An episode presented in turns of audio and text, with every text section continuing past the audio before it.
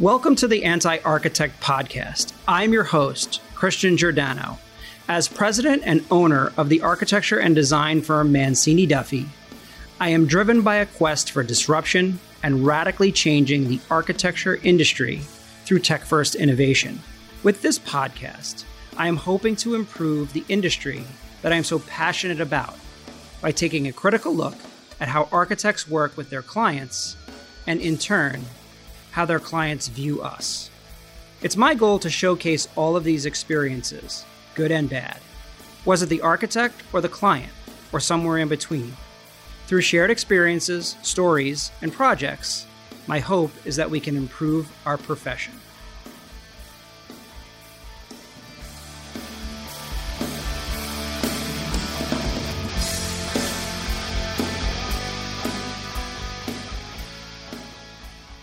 Hello, Anti Architect podcast listeners. I'm excited to have Dena Prastos, AIA, founder of Indigo River, as my guest here on the Anti Architect podcast. Dena is an architect, an engineer, as well as a futurist, and as you will see, all around creative original. She's inspired by the intersection of design, technology, and nature. Born and raised in Anchorage, Alaska, Dena has a deep rooted appreciation for nature and mankind's ability to design, build, and create resilient infrastructure in some of the world's toughest conditions. She has led projects around the world, including heavy civil construction, marine engineering, and waterfront architecture. A graduate of NJIT in architecture and NJIT in civil engineering, and from Harvard Business School. As if that wasn't impressive enough, her career has taken her from the Staten Island Ferry Terminal to the Israeli Defense Force to the Black Sea in Georgia. In 2016, she joined McLaren Engineering Group, where she worked in the Marine and Infrastructure Department, leading the design team on New York City's citywide ferry projects. Then, as a director for DCAK MSA Architecture to round out her architecture experience. Taking from all these diverse learning experiences, in 2018, she founded Indigo River, a certified women's owned business enterprise, WBE, committed to helping our society evolve together with our environment. Dena, thank you for, for agreeing to be here on the podcast. It's an honor to have you here. Thank you for having me, Christian. Awesome. So, um, you have a really interesting background, and I'm really excited to talk to you about kind of how all of this and has come to be from your education to where you are now mm-hmm. and the different types of projects that you've worked on. So, our audience would love to get to know you better. Could you tell us a little bit about growing up in Anchorage, Alaska, and your childhood? Sure. uh, so I was born and raised in Anchorage, and as my mom likes to say, my mom is born and raised in Sparta, Greece. So she was kind of plucked from the Mediterranean and taken to the end of the earth, as she calls it, to Alaska. Um, and, and I have two brothers. We grew up there. Um, much of our summers were spent outdoors. We camped, we hiked, we spent all of our off of school time in nature. Um, we have a great appreciation for it. And I think a big part of it, we used to fight with our parents that school would let out and the TVs and the cable boxes would be unplugged. We weren't allowed to stay inside in the summer at all. So whether we were actually leaving town and, you know, leaving town means 15 minutes outside of town, you're in completely untouched, undisturbed nature or fishing in our backyard. We, uh, we just spent all of our time outdoors and the summer in Alaska is gorgeous. It's sunny all the time and sun doesn't set. So it's always light as opposed to contrast of the winter. Um, but yeah, it was it was a great place to grow up. Family environment. We were all very athletic and musically um, exposed to different types of disciplines, and I think it shaped both of my brothers and I very much in in how we've proceeded and advanced in our careers. Okay. And so did you live there your entire childhood until you went to college or? Yep. I graduated high school at 17 and I left for college and I've, I've gone back on occasion to visit, but I, I, haven't lived in the States since I was 17. Okay. Wow. Uh, I've been on the crazy. East Coast since, so whatever, 15, 20 years now. I do remember we went there. I went on a, uh, an Alaskan cruise way back with my, with my family. And I remember the it was a summertime thing. Yeah. So, and the, it was light the entire day. Yeah. I think it only got dark for like two or three hours at night, which is crazy. But I always remember, even as a kid, thinking, "Wow, this has to really, really be bad in the in the in, the, winter. Yeah, you pay the price. It's, there's a balance there. But yeah. no, my husband and I got married on summer solstice, which we had a sign the the bar closes when the sun sets, so we were just up all night. it, was, it was great. That's great. So, so what uh, what did you do as a kid growing up? In terms of were there any hints of wanting to be an architect or an engineer? Yes and no. I mean, I think if you, if you ask my mom, she saved something from probably third or fourth grade of a like a stained glass window. Our school had a competition for for all the students, and um, I had I had drawn something. I don't think I was so artistically inclined, but I was always very deep in thought about you know conceptual and, and purpose and meaning in, in our built world. Um, so I it was always a thought to go into architecture, and it wasn't necessarily a sure thing. Uh, my grandfather was a civil engineer. I, I always had that in my mind as kind of a practical balance. Um, but I, I, think ultimately the, the richness in, in culture and history and, and the way that architecture reflects, you know, society's values in, a, in the built world um, spoke to me much more. Got it. Okay. Yeah. And so I like to ask this of, of people in the design, you know, Yeah. world. Um, you know, can you describe your childhood home in detail? Like, do you remember it? Absolutely. Okay. I could try it. I don't know how accurate it'd be, but I could definitely try it. Um, we went through a home renovation when I was, I think, probably in middle school. So um, it was a kitchen renovation, but I remember kind of the receiving end. My mom as the client, kind of what what the talk was at the dinner table while we were going through it, and some of the struggles, and thinking, what a great thing to be able to come in and, and upgrade someone's home and leave them feeling so much happier about whatever their dwelling is. And now I didn't go into residential architecture, but I, I have that feeling uh, about anything that I get the opportunity to touch and shape in, in the Right. realm of design. Which is funny. So that that's part of the reason why I asked that question. That's how I got into architecture. Was my mom was renovating our house all the time, and I was always fascinated by that.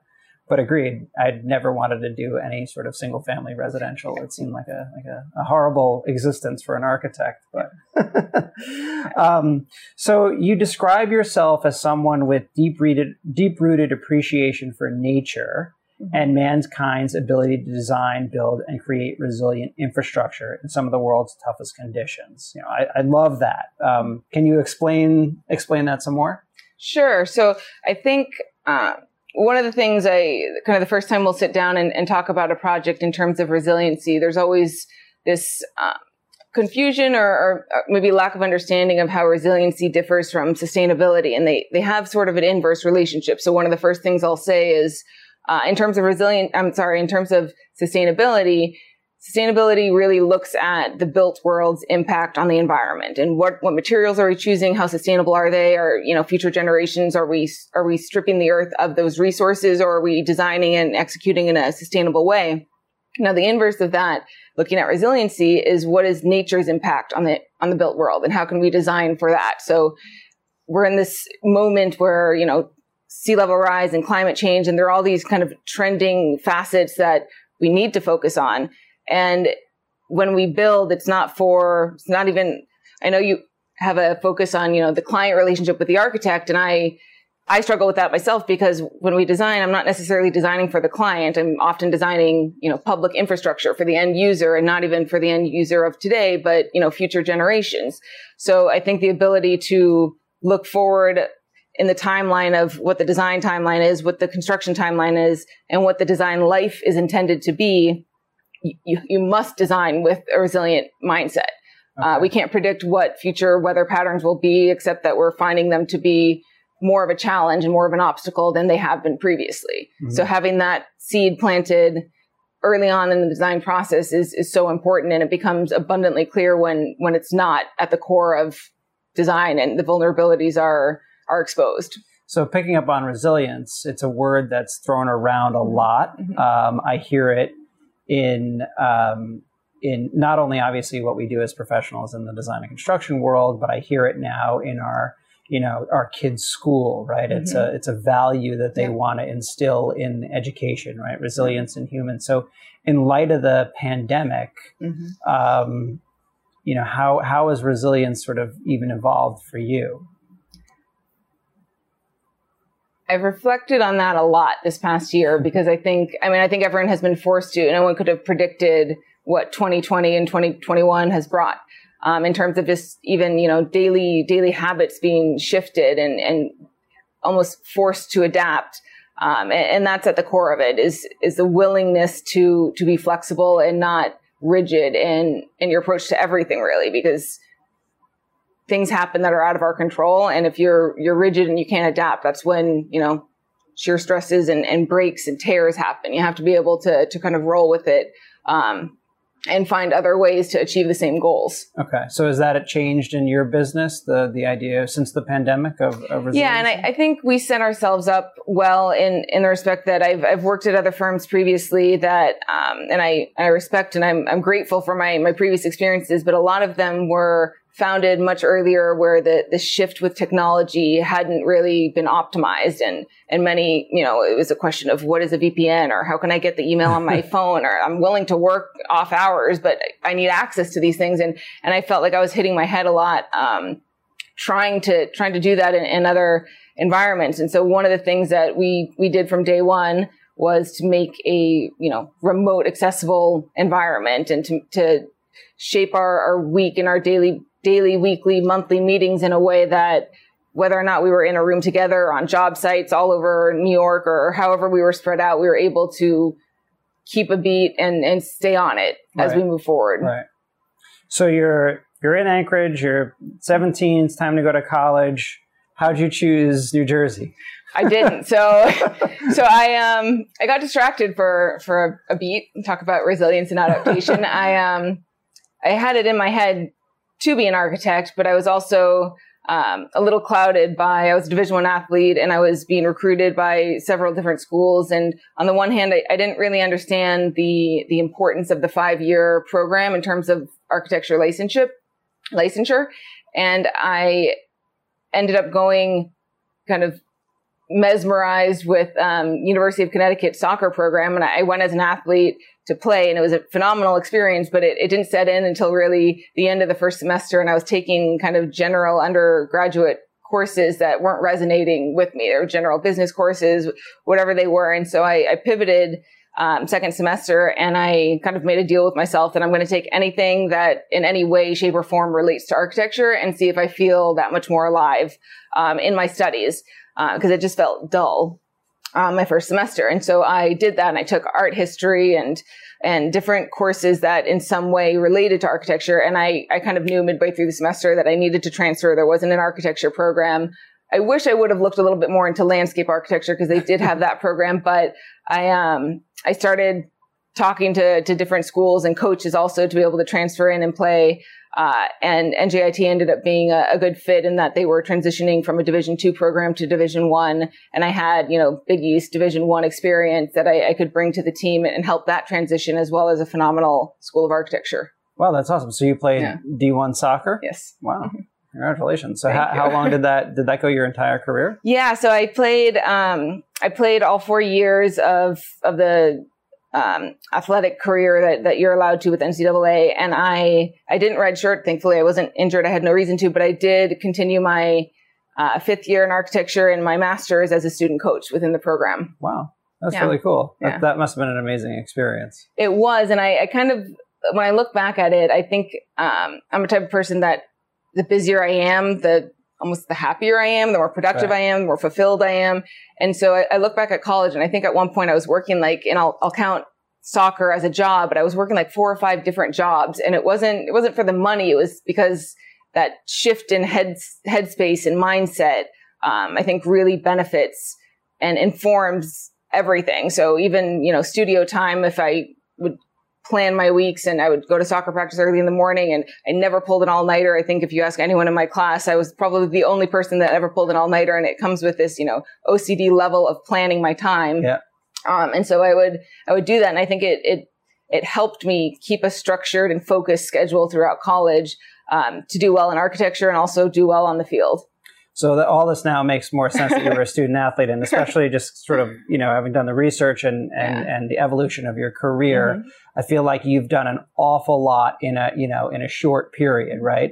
And seeing as that you were an athlete and the way that you you work through that, I look at my own daughter as a as an athlete in gymnastics, and the way that she even even at a young age, I mean, she's only 12, mm-hmm. but the way she's able to uh, you know compartmentalize mm-hmm. kind of schoolwork has to be done by this time so that yep. I have this at practice so that I can do this here. And then even scheduling free time in yep. a sense. Yep. Uh, it's pretty amazing. And you can accomplish a lot if you do it that way. Um, but I was an architecture student that never did an, uh, uh, an overnighter either. An We're the two. Yeah. Yeah. I was, I, I, don't know. I, I, I, also kept a lot of my friends outside of architecture school. Like a lot of them like to just kind of, to me, they always, uh, they wasted a lot of time. Yes they didn't focus on actually getting the work done. totally empathize. oh, that's hilarious. So uh, you start your you start your career with the Conti Group as an engineer. Oh wait, actually, I want to go back. So so you you have an architecture degree. Now you go for civil engineering. Yes. So I think from that mentality of an athlete and the discipline of an athlete, uh, I think I learned early on that whatever your natural strengths are and your, your God-given talents are, they're great. And that's, you know, one, one side to look at. But the other side is what, what are your shortcomings? What are your weaknesses? What do you need to work on?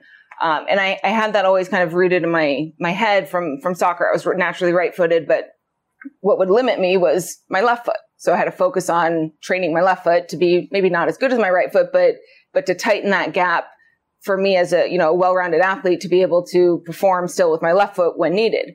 Um, and I, I, think that kind of mentality manifests itself in my academic career as well. When I was finishing up architecture school, I, I did very well, and I, I, received you know design awards my first year and, and whatnot, and that felt good. But I I was finishing my program, and I just had this self-conscious um, kind of vulnerability that I had identified that I didn't have a a good enough technical understanding, which no one does when they finish architecture school, but but I was really focused on, all right, if I'm going to do well in my career, I, I need to, to beef up on my technical chops. Um, so I, I did, and I did that by going, I think it was before I even finished architecture schools. In my last year, in my fifth year, I started taking master's courses for civil engineering and there were a lot of bridge courses that I had to, you know, fill the gap with, um, difference in kind of undergraduate requirements. And I did that. And the same thing happened again when I finished civil engineering and I, and I got my degree. It was, you know, great. I can do all these calculations on paper, but I didn't have the practical knowledge to know how to apply that, that technical knowledge. Uh, and so I, I, looked for my first role to be in the field. It was also right at the turn of, you know, 2007, 8, 9 when the economy was plummeting. And I thought, all right, I can go and be a, you know, a CAD jockey in a, in a studio for a couple years, or I can go into the field and get some, you know, hands-on experience and understand design is very much a process. And if you're not engaging construction and how things are built in that process, there's a disconnect and it shows. So I wanted, that was really important for me to understand in the field. Why are we, well, first in the, in the design office, why are we picking a certain material? And, and in the field, how are we putting it together and who are the people putting it together and what are their questions and what are their criticisms of the designers when they're doing this. And I, I kind of backpedal to be able to understand that, that state of, um, kind of those, those thoughts to inform my design. And my first job ended up being as a field engineer and then project engineer, uh, with Conti.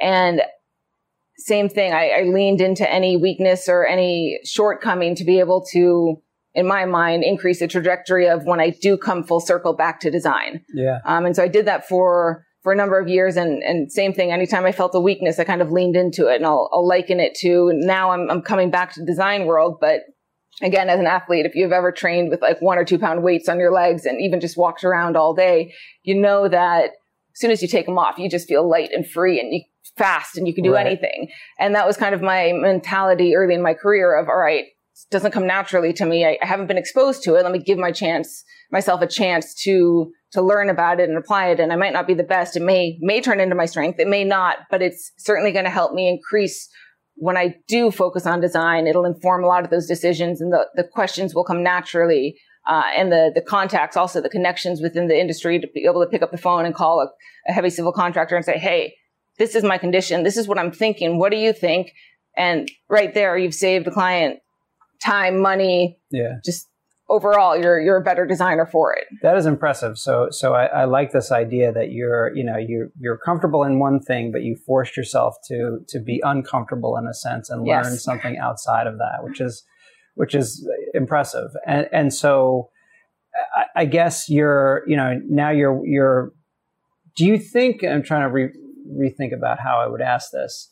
Do you think it's something where you know back in the day to become an architect you had to have an apprenticeship, right? You mm-hmm. had to you actually had to go into the field and work. Do you think we'd be better off having that?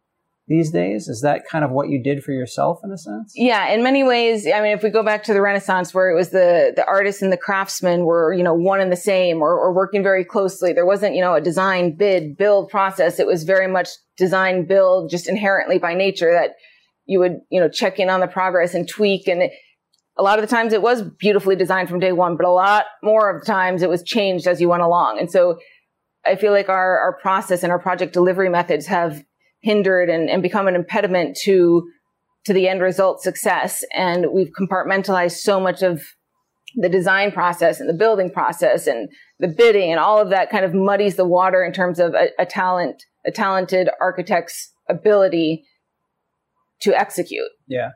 Yeah, someone we have on staff here at Mancini Duffy is actually worked at a contractor. We brought yeah. him in for a yeah. for a large project that we're doing, and yeah. what I loved about him was he always would say, um, hey, I look at the drawings like a contractor looks at the drawings, you know, and, and so we can, we go back and he'll tell you, no, you can't put that on a drawing. You can't show it that way. The contractor's going to laugh at you. I had an experience very early on in my career where I was sort of catapulted into a design position. I had designed this building and it had this crazy stair. And I remember the contractor saying to me, how am I supposed to build this stair? You only gave like one inch on one yeah. side past, you know, these, this three story wall. Yeah. How am I supposed to, you know, physically get in there? And I remember thinking, oh my God, I'm dead. They're going to fire me. and he, and he did come back and say, luckily for you, I, I figured out a way of doing it. Yeah. I'm going to do it through the actual wall mm-hmm. and kind of work backwards. So it, it all kind of worked out. But but now I'm sure every time you put pen to paper or draft exactly. or whatever, that's the question you're asking exactly. yourself is how, how this can this be built? Exactly. How will it be built? And with that informing the design process, you're you're benefiting everyone along the way, all the stakeholders, the client, everyone. Exactly, exactly.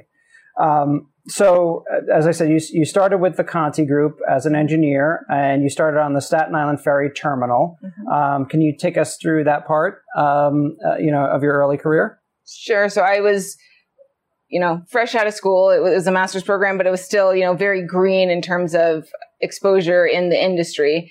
And I remember, you know, my first, my first couple months, it was just acronym soup. I couldn't keep anything straight. I was like making my own cheat sheets of what all these things meant. And to compound it, I had a project manager who I, I, still keep in touch with to this day, but he was off the boat from Ireland and I couldn't understand a word he was saying, even if it was words that I knew, let alone acronyms that I didn't. So it was, it was a challenging period, but um, kind of grew through it, got my, my feet under me. And I spent a year and a half on that project. Um, and in many ways, my design background came to be a strength within the team because it was a design build contract and I worked for the contractor, but I was the appointed liaison between the design engineers and the contracting team. So whatever the constructability questions were, I was presenting to the design team. Um, and with some empathy, but you know, very junior in my career, but it was, it was a, it was a perfect moment for me to be situated in, and that I was advocating for the constructability means and methods, but also absorbing what the designers had in their mind when they designed it. Right, right. Absolutely. And this yeah. was Staten Island Ferry? This was Staten Island Ferry Terminal, okay. yeah. So now was that the building itself or also the infrastructure? That was the infrastructure. It? it? was, I think, seven, seven or eight bridges leading to, um, and, and, several other, um, stormwater improvements, drainage improvements. Um, a new bridge was erected. It was, it was enough to get exposure into, you know, heavy civil construction. Right. Right. And then where did you go after uh, Conti Group? Uh, so, well, that was really my first job with Conti, and I ended up being there, I think, five years. And so, I, at 18 months, I, I, raised my hand and said, "Hey, I'm." I felt a little bit kind of stagnant in in what I was absorbing at that point. Like, all right, I've got my legs under me. I'm, I'm comfortable doing what I'm doing. I'm performing well. I'm getting good reviews, but you know, what else?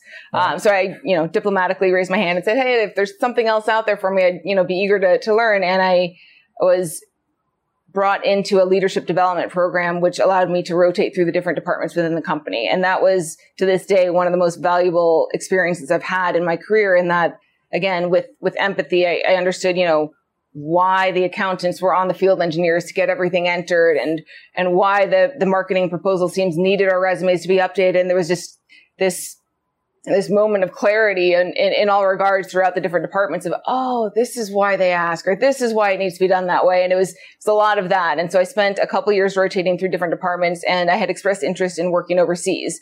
Um, and so one of the things that uh, came up, I was actually all ready to go work on a drainage job in, in Ghana, in Africa. I had all my immunizations and shots. Mm-hmm. And just literally the, the week before I was supposed to go, uh, one of my rotations was in the estimating department and one of the jobs that we had estimated on won and it was a job in Israel. And because I was one of the people that estimated the job and was familiar with the, the scope and the program, um, I agreed to, you know, pivot and go to Israel instead. Mm-hmm. And I spent about a year there, uh, you know, grew tremendously in my career and, and personally. I think travel does that for, for anyone and everyone. Yeah. Um, and, and when I came back, I similarly rotated and had some exposure into, again, some marine engineering and, and master planning for, for ports. And it came time, it was right around the time I was getting married. I had accrued a lot of time off. So I, we said, you know, take a step back. Let's get married. Let's take some time. And, um, did that.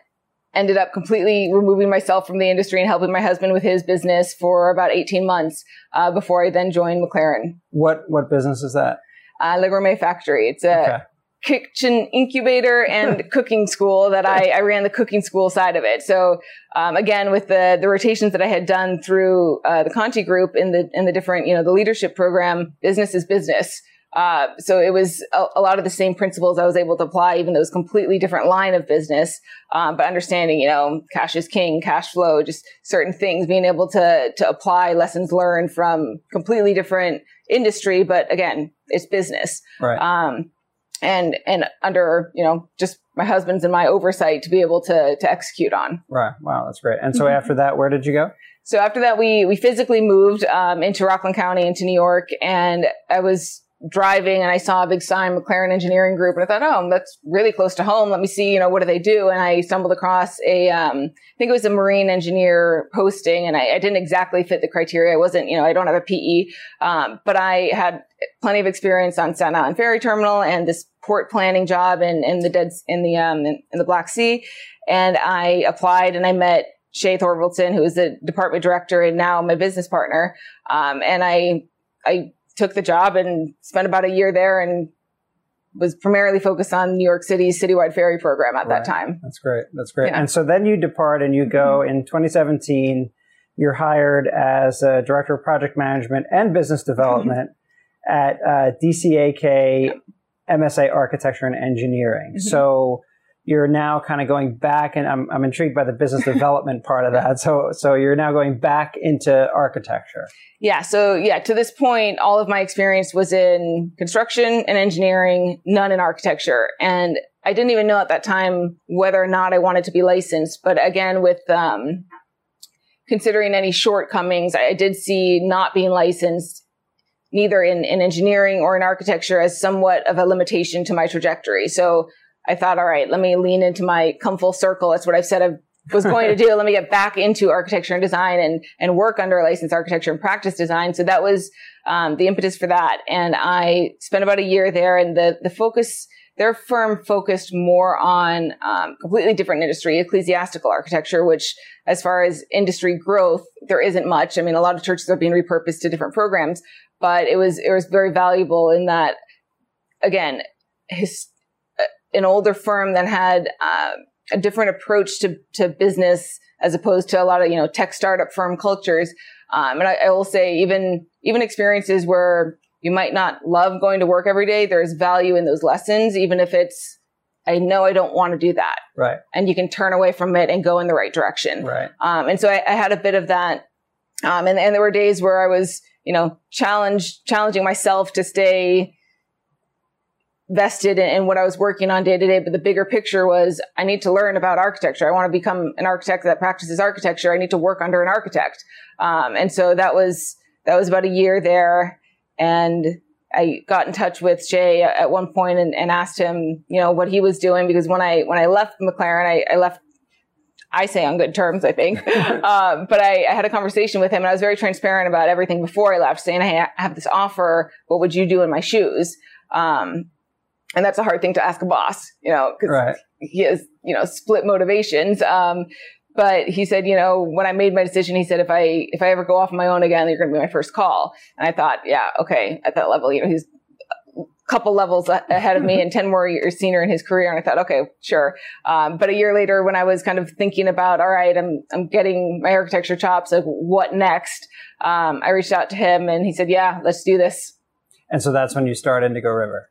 Indigo River and TMS Waterfront. So we okay. have two firms, um, and we, we share labor and it's um, kind of backed ourselves into being able to offer WBE services and service disabled veteran owned businesses, which okay. we do a lot of public work. So having those um, is a help. Okay, so can you kind of tell us a little bit about each of those companies mm-hmm. and sort of what what are the services that are offered, mm-hmm. and you know how it's structured? Yeah, so we have we have nine people, um, and our our backgrounds all have complementary skill sets, but are all different as well. So I have, you know, background in architecture and engineering. Shay has a background in, in civil engineering and, and, marine contracting. He ran a contracting business for, for a bit. Um, we have a naval architect, an environmental engineer, a structural engineer, a planner. So we have a lot of different um, strengths within our team that all complement in that we focus on the waterfront. Uh, so we'll get involved. We're not we're not designers of record by any means, but we get involved as early as we can. Oftentimes it's, it's too late. Uh, but we focus on the waterfront. So from project inception, um, you know, concept and schematic design through the regulatory permitting process, which is a lot for the waterfront. You, you deal with a lot of different agencies that all claim, you know, different, they claim the same jurisdiction, but with competing motivations. so it's, it's a lot to juggle. Um, and then through to, uh, constructability, cost estimating, logistics, sequencing, because on the waterfront, that's, you know, very key elements of, of what you're, what you're designing and, and how it's getting built. Why do you think your career has gone to the waterfront?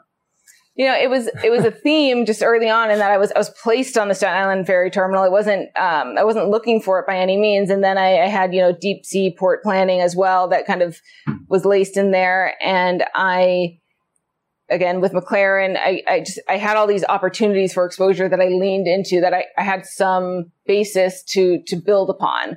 Um, and so I, I, didn't go out looking to be, you know, waterfront architect or resiliency specialist, but it was just experience like building on the experiences that I, I had exposure to. Right, right. That makes sense. That yeah. makes sense. And is it is it waterfront opportunities kind of anywhere in the in the world or mm-hmm. in the US or so it's it's kind of global. Yeah, and I what I love about it because I've obviously reflected a lot more on it since it's, you know, one anytime you go to site you're on the water. You can't really argue with that. It's right. awesome. but um two it's it's a really dynamic moment where nature is meeting man-made and that's that zone and here you know we have an estuary environment where there's high tide low tide you know there are a couple different uh, in, ecosystems that were always taken into consideration and habitat restoration. There are a lot of different themes that play within this zone of where water meets land, um, where nature meets man-made. And so it's, it's, as I said, dynamic. Um, and there's so much potential to, to focus in on, on that edge condition. Um, and it's, it's not always, you know, a bulkhead or riprap. There's so many other creative ways to approach design and, and construction on the water. Right. And so if I'm if I'm a developer mm-hmm. and I have a property on the waterfront, am I calling you first? What what is I that so. process? uh, so we've gotten we've gotten involved in projects where um, it's kind of one of those things where everyone's curious. Ever I, I, like to go outside of my comfort zone, but it's also important to kind of know your lane, especially when you're spending a client's money. Um, so like if I was asked to design a hospital I have no purpose design. Sure, I would find it fascinating, industry, in, interesting, but there are so many others that are more qualified to do that. Um, and so with the waterfront, I, I, feel like it's not always considered um, early on enough in the process what it means to be designing and building in this zone where just the regulatory environment alone is is greater than any other, especially in New York City, is greater than any other site condition that you'll find. Um, so early on from concept and schematic design, just being able to understand what the the ramifications and repercussions are of early broad strokes decision making and how they play out down the road because it's a long process too to get permitted on anything. So if you can be strategic in the early phases of how are we designing this and why and what are the impacts and how are we mitigating those impacts, those conversations, the earlier they take place, the, the more streamlined the process will be for the entire project. Yeah, so the client really should call you first. and I'll tell you why, because probably there's in my entire in 25 years, I've probably worked on or had the opportunity to work on projects on on a waterfront somewhere. Mm-hmm. and every single time I would tell you that the client always came in saying that they had everything that they need, they were approved, mm-hmm. they were ready ready to go, and not a single one of those ever ever happened. So, and I, and actually, it's, it's funny that we were talking about this because this came up recently with a potential other project mm-hmm. that I was told, no, no, everything's in place. So when everything's in place, it gets me a little nervous. yeah, no, it's um, and like I said, we don't, we're not looking to be designers or designers of record, but the earlier on we can inform that design process, the the better off the the end result of the project will be. So we, we team with architects and, and, design engineers of record um, and, and help shape and steer and and direct the conversation and ask the right questions so that we don't get too far along before we have to backpedal. So for, in the New York, New Jersey area, mm-hmm. did did Hurricane Sandy or whatever they call it, Superstorm mm-hmm. Sandy, did it really affect change? Because I, I I I don't know. I feel like it it did initially, and now I just see a lot of waterfront development happening where it's just essentially raised up a little bit, and you know, it's not to me, it's not raised up enough yeah. if that's really what you're looking to accomplish. But from your opinion, did it did it change it anything? Did, it did certainly sparked um, an awareness.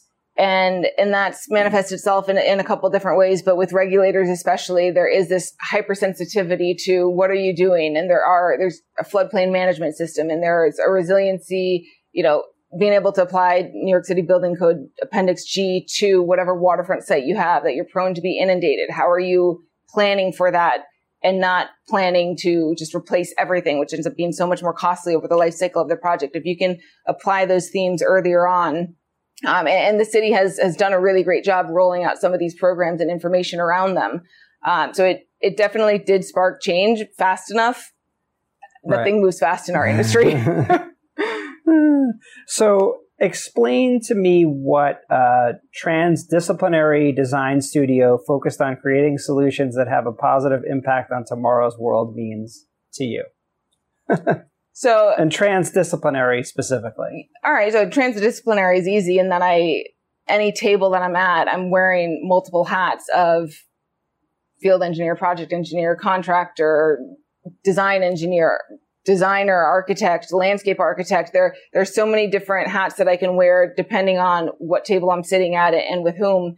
Um, and I, I think a lot of it comes down to what's lacking in the room and filling that void. So if, if we have, you know, strong designers that they're asking the right questions for designers, I'll counter with the questions for the contractors um, or the questions for the client. And, and, a lot of times we represent or, you know, client representatives that will go in and represent the owner and say, you know, highest and best use isn't this. And, and we'll be able to have the conversation for, for the betterment of the project as a whole, not necessarily any one party, but understanding all of the different pieces that have to come together to create a successful project. Um, the, the, first part of that, you asked, you know, better world for tomorrow. What does that mean? Um, I, I think in many ways early in my career, I was um, fidgeting or, or, or, I felt stifled in that what I was looking for from a company I wasn't finding. Um, and so one of the, the pieces in, in launching Indigo River was creating what I couldn't find for myself and creating an environment where, where I could grow faster than I, I could grow anywhere else previously and creating that environment and fostering, uh, fostering and nurturing others who are like-minded in that they are they're ambitious, they they take initiative, they're resourceful. Um, we have a kind of a, a, a, another business that's an incubator that our our goal is that anyone we bring in, if you love engineering and you love environmental engineering and you want to launch a firm for environmental engineering, by all means, we'll incubate you our whole, our goal is that you won't want to go off on your own. You'll want to stay with us. Yeah. Um, and that we'll add it to our service offerings and we'll nurture and, and, create, you know, incubate an environment where, where all of these different disciplines can thrive. Um, and how are you doing that? Are you raising money for that, or are you no. self-funding it? Self-funding. Okay. Through, I mean, our, our, first couple projects that we took on were on a retainer basis, and that allowed us to to get our feet under us and and grow. Okay. Um, with, with kind of minimal risk. Uh, we had, you know, our first year we had four people. Our second year we had nine people, and then the pandemic hit. Mm-hmm. And one of the best things that one of the things I'm most grateful is we we do a kind of state of the companies every year on the the anniversary, and at the end of our second year, we solicited feedback from everyone. Um, you know, what do you think we're doing well? Where can we improve? It's company for everyone. Um, and one of the things that was voiced was that we were almost growing too fast and we didn't have the right, you know, standards and processes and procedures in place. Um, and so we were looking at, you know, all these opportunities that were available to us and it's a great position to be in, but it, it really made us focus in on, all right, which are the right opportunities for us and, and how are we growing people into roles before we grow the company more. Um, and that happened right before the pandemic. And we, we said no to a couple opportunities and we, we laid, we held off on hiring people and then the pandemic hit, which of course we were very grateful at that point that we hadn't just expanded. Um, and again, this year we, we had our state of the companies and some of the feedback was on, on how we handled the, the pandemic. And I, I think it comes down to trust with employees. If, if you're looking for a business just to have profits, um, maybe you'll do that. Maybe you'll be successful. But for us, we're, we're very in tune with profits. I, I think it's, um, triple, triple business line. It's the economic principle of uh, profits, people, and, um, planet. Okay. So we're very much in tune with people, and that means not only our people, but the client, the end users, the stakeholders, the contractors, everyone kind of in the process of, of design and construction um, and the planet. Like, w- what are we doing? Are we leaving it better than we found it? Are future generations that that need this earth too, and we can't be selfish in, in what we're designing for our you know twenty or fifty year design life. Right. Right.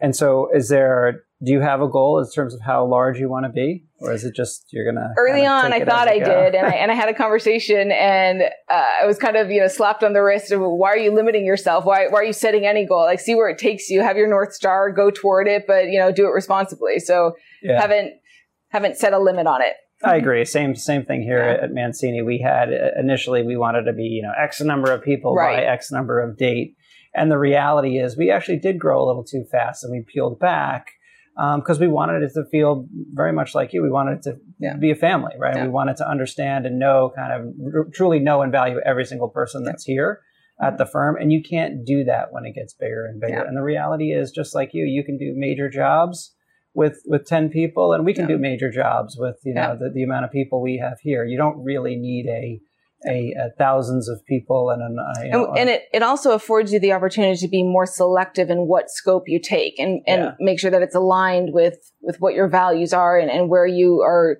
are getting that gratification and, and satisfaction out of your work. Yeah and i want you to talk a little bit about the mission of indigo river. And one of the things that struck me was i recently read um, the code breaker by walter isaacson. I don't know if you know that book. Mm-hmm. um, it's about the scientist jennifer doudna mm-hmm. um, the gene mapping tool that led to the mRNA vaccines. Mm-hmm. And in the book, you know, he argues that the past half century has been about the digital age based on the microchip, the computer, the mm-hmm. internet. But now we're entering this sort of life, sci- life sciences revolution mm-hmm. where people that, you know, kids that studied digital coding will also be studying, you know, the coding of life. And what I thought it kind of reminded me as I was reading, you know, different different things that you're what what Indigo River is about. Mm-hmm. You know, it's similar to what you call sort of the fourth industrial revolution. Yes. Um, so, tell us a little bit about that. Could have a whole segment just on that. Cool. Um, I think it boils down just simply to two things. Whatever you work on, or wh- whoever you encounter, whatever whatever you do each day, if you can leave it better than you found it, we'll all be a lot better off. Um, and that applies across you know any industry, um, but specifically within design and within design at the water's edge, there's there's so much that's vulnerable and so much that it's important to be sensitive to. Uh, that the the more that we can have these conversations about what are our decisions today doing sure, five years from now, 10 years, 50 years, 500 years, the more we can think at that scale, the better off our designs today will be. Um, and, and the better off they'll serve the communities in the future. And not only the communities, the, the second part, what I was going to say is as architects, we have this, um, credo almost that when you, when you get licensed, you're, you're not getting licensed to design. You're getting licensed to protect the health, safety, and welfare of the public. Yeah. I would argue that it should be the public and the planet, but, but in any case, even if you zero in on, okay, health and safety many times is, is kind of shaped by what we have in regulation and in, in building code. But if you really zero in on what is welfare of people, what does that mean to be responsible to protect the welfare of people? And there's no time limit. It's not welfare of the client that's paying for the project or welfare of the end user the day the, the red mm-hmm. ribbon is cut. It's welfare of people. And we think about society and we think about the timeline of, of how long we've been on earth and, and what our lifespan is within, within that. We have to think of the welfare of our kids and their kids and their kids and, and future generations. And so with every design decision, if we can be thinking, leave it better than you found it and protecting the welfare of people, that, that to me, whatever means we have to accomplish that, that's what it all rolls up to. Okay. Yeah, that makes sense. And, and so being a mission, you know, based mm-hmm. company, how do you go about acquiring clients that are in line with that mission? Specifically because you're, you know, you're focused on a certain, you know, the water, the water's mm-hmm. edge, that kind of thing. How do you, what's that process like for you? So we we we have a good portfolio of public and private work, um, and I think that in itself is really important to be diversified because on the one hand, uh, again, we could have a whole session on on how architects value themselves within the industry. Um, I think the hourly model is completely outdated and does not do any architect justice. That is um, definitely a theme here on this podcast. yeah, I, I mean, the, it, it should be so much more of a value proposition. I wish we could completely turn it on its head and almost like take equity in our clients' projects and and work on that. Um, because then I feel the, the, the investment that would take place is, is that it's an investment. It's not a transaction of, all right, you did one hour of work, you get this much money. It's, it's what are you building? What are you creating? And what does that mean? What is its purpose? And there, there are bigger questions that when we take, yes, we all need profits. We all need money to make the, the wheel go round. But if we can begin to think of other ways that we're adding value that are they're not quantitative. They're, they're a little bit more abstract. They're a little bit more subjective. But, but if we're understanding what's going on in the world around us in terms of climate change, sea level rise, all, all these things, um, and we can let those inform our decisions to, to help drive everything we do, we're going to be better off. Yeah. Yeah. I, I, I, I couldn't agree more. I love the architecture profession. There are so many wonderful people, so many interesting, innovative, and smart folks and we get access to people that most never even have an opportunity to meet in person. I have worked with Bob Iger, CEO of Disney, Jamie Dimon, CEO of JP Morgan Chase, John Foley, founder of Peloton, and many more legends. There is another aspect of architects that fascinates me. How do clients view us? How do they work with us? Those that work with architects either have a wonderful experience or a pretty bad one. Let's continue to listen to the lessons they've learned. And now back to the episode. So, so part of what we do here is take a critical look at how architects work with their clients mm-hmm. and the process of how we deliver projects. Um, you have a unique perspective, obviously, mm-hmm. having kind of the architect and engineering side and the larger public works, the international work, mm-hmm. um, being an entrepreneur. Um, in your opinion, uh, what do architects do well and what do they do wrong? Good architects listen, and they listen not only to the client, but to the community, to the, the larger themes of, of societal trends. Um, and what do they do wrong? They have an ego sometimes. They impose architecture, design right. prowess that is great but if it's not connected to the needs of a community and it's not sustainable and it's not resilient, it's a lost opportunity. Yeah. Yeah, I agree. That very well said. Very, very well said. Mm-hmm. Um, so we talked a little bit about the actual business model for for architects and engineers. I mean, it basically is: I work an hour, I get paid X mm-hmm. amount of dollars. Or in you know, like an interiors project that's per square foot, you get paid a certain you know dollar mm-hmm. yep. whatever per square foot and it becomes commoditized. One thing you mentioned before was sort of taking a stake in somebody's, you know, outcome of their mm-hmm. business, right? As a yeah. result. Um, what are some other ideas that that you have kind of kicking around in terms of the process of how the or the business model behind uh, the way an architect and engineer gets paid? I think there's a lot to be learned from industrial engineering um, and to be able to apply those principles to architecture. If you can design something for a client in such a way that they didn't even know they were missing it, but you can streamline their business to run much more efficiently, you should get a stake of that. And, that should be, that should always be your motivation is what's really best for the, for the client, not what they're, not always what they're asking for, but what is the best outcome for this project, for this site, for this program? Um, and sometimes I, I, hate that the the um, I think the AIA based contract is generally the, the client comes to you with the site and with the program. I think site selection is so important, and the architect should be involved from day one. And I think programming is also I cringe sometimes when we get a program from someone, and I think this is a lost opportunity for this site. It's so many other things that we could do with the site, but the, the program is already um, kind of defined in a way that's restrictive. Um, so the earlier on the architect can get involved in the process and truly as a partner with the developer. It's harder on public jobs. And I understand when agencies are, are spending tax dollars, you want to do something that's tried and true. You want to know the end result. But that's in many ways why we have a diversified portfolio that we can work with private clients and private developers that are a little bit more open to trying something outside of the box um, and and then hopefully modeling it for the public to then piggyback off of. Yeah, absolutely. So um, I think you have an interesting you know perspective in terms of being an architect and and, and an engineer. Um, how do you think architects and engineers can better communicate?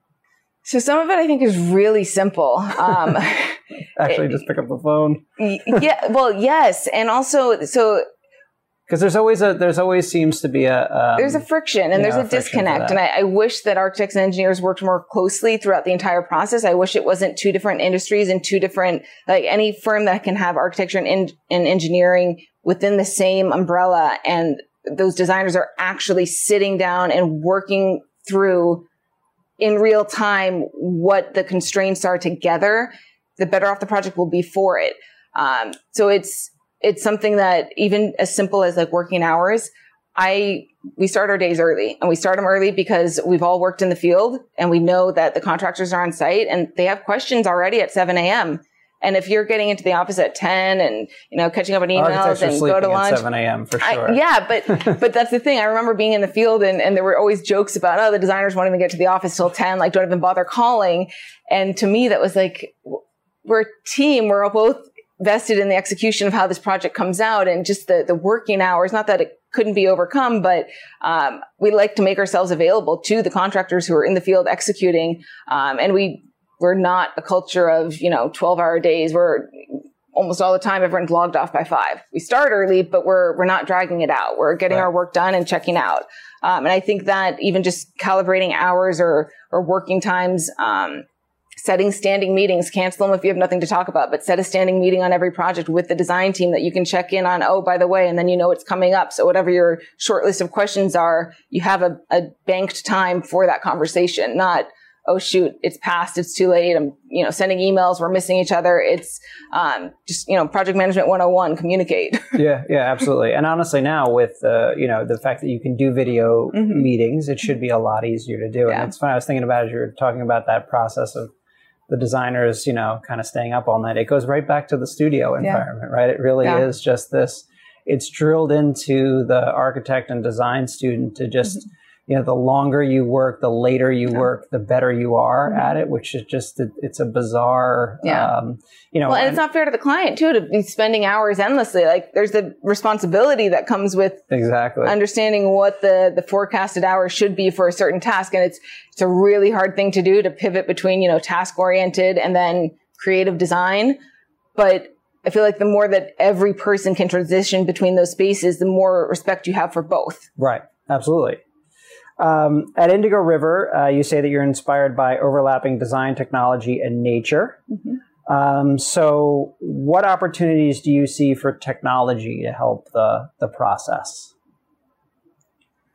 One of the things with technology, I feel like kids coming out of school today have so much more technical prowess and there's just this imbalance with uh, especially older firms that have, you know, a more, um, kind of predictable career path and, and raise and, and title structure. And, and there's this imbalance of, yeah, there is industry experience and that is valuable, but there is also new technology that can make so much more efficient everything done in the office and to not value those both, not, not necessarily equal, but to not have those, um, collaborative sessions to be able to get both of those strengths on the same project, uh, to me, again, is, is it's a lost opportunity. And so I think kids coming out of school that have this technological prowess, it's hard to change a firm culture if they're not embracing technology. Uh, I think if I wasn't running a firm, I would be looking for a firm like Mancini Duffy that has embraced technology to the betterment of the industry. Yeah. Um, and it's a hard thing to do because it's it can be prohibitively cost expensive. But that's the thing that when when it becomes available to start using day to day, the industry is better for it. And not only the industry, I mean, we're the industry that's quite literally shaping the built world. So the world becomes better for it. Yeah, absolutely. And, and I agree here. Same thing. I mean, it's the, the idea is we invested early on in the yeah. technology, but the, the benefits from that have been the, not, not just kind of where we started with the mm-hmm. ideas, but the people that we've attracted. Yeah that now have a whole new set of ideas. Yeah. And yeah, as like I use my kids as an example, you know, they they do things on their iPad on their iPad that's so uh, second nature yeah. to them. I mean, there's it's a program amazing. where they they take photographs and then they use their pen and they cut out the people somehow it, it, it's yeah. unbelievable. That used to take me hours in yeah. Photoshop to do. Um, to, to they, not embrace and harness that exactly. to me is like, why? What? Why are we doing things the way we did them in the 50s? It makes zero. Why are we exactly going to 2D only to go to 3D to 4D? Like, why? yep. And when someone comes here and says, hey, there's a new piece of software, you know, yeah. I think we should get it. I say, absolutely, let's get it. Let's see what it can bring to the table. We have a, a guy here is obsessed about bringing a robot uh, mm-hmm. into our design lab. Still not sure why we need a robot, but he's passionate about it. So I'm sure if we get a robot, we'll figure out what to do with it. So awesome. Love it. um, so we have a responsibility as designers to face climate change. Um, you know, we, we can lead the effort. Do you think truly that architects and engineers are up for this task? Or is this more of a is this more like a LEED thing where you're checking boxes and you're just sort of going through the motions? Or do you think we've reached a point where there really is going to be meaningful change and that we can lead it? If we're going to be successful, there has to be. It cannot be a secondary set of guidelines or principles. It has to be ingrained. I mean, I love that LEED's or U.S. Green Building Council's mission is to be obsolete within uh, originally, I think it was 10 years. That's, that's framing it so that there's no checklist anymore. It's inherent in the yeah. design project or design process. Um, and to me, that's, that is the responsible thing. And we should all be embracing that. And it's, it shouldn't be, um, you know, a secondary set of boxes to check. It should be ingrained in our day to day of how we think about the built world too, that there's, there's a carbon footprint for every decision that we're making. And to be connected to what that means is an important responsibility. And if, if architects aren't, and architects and engineers aren't going to do it, who, who will? Yeah. It, it can't be a secondary layer of principles layered on top of a design. It has to be ingrained in the design. Yeah, and I think I the way I see again, sort of the the, the younger students coming out of school, the yeah. younger generations, they are brought up with this, and so they really do want to see mm-hmm. meaningful change. It isn't a an added thing that we're going to go on yeah. as a bonus or sort of a, a sub note to yeah. you know now we have a plaque on our building. Yeah, I'm, I'm, not knocking the, the the credentials of it. I think it's yeah, it's, it's a starting so point. important, but yeah, it's yeah. a jumping off point and it's just the scratching the surface of, of really how we need to wrap into our, each of our practices, those principles. Yeah. So, well, my last question is uh, kind of bringing it all back around. If you had to do it differently as far as your career goes, what might you have changed? And let me say, I think you've had a very impressive career. So, uh, I think if I would have learned earlier on, I, have learned this, but I, I could have I could have learned it earlier. Um, if I would have learned earlier on that, you know, the first time anyone does anything, it's the first time they're doing it. A lot of the time you're falling on your face and you're failing at it. But that's everyone's first time. So the sooner you can get outside of your comfort zone um, and, and, push your boundaries, the, the greater opportunity and, and, trajectory you'll set yourself up for within your career. Yep. I, uh, well said. Well said. So, um, I want to thank you for uh, for being a guest here on the Anti Architect podcast. Um, you have an extraordinary career thus far. I'm excited to see kind of where you take everything in the future. Um, and I, I, I, thank you tremendously for being here. Um, and then to, to see and read more about Indigo River, um, visit their website at www.indigoriver.com. And is there any other website you want to plug? Uh, we're on Instagram. I'm I'm on Instagram. Where we also have TMS Waterfront. Um, I've really enjoyed being here. Thank you so much for having me. Yeah, thank you for coming. Appreciate it. Awesome.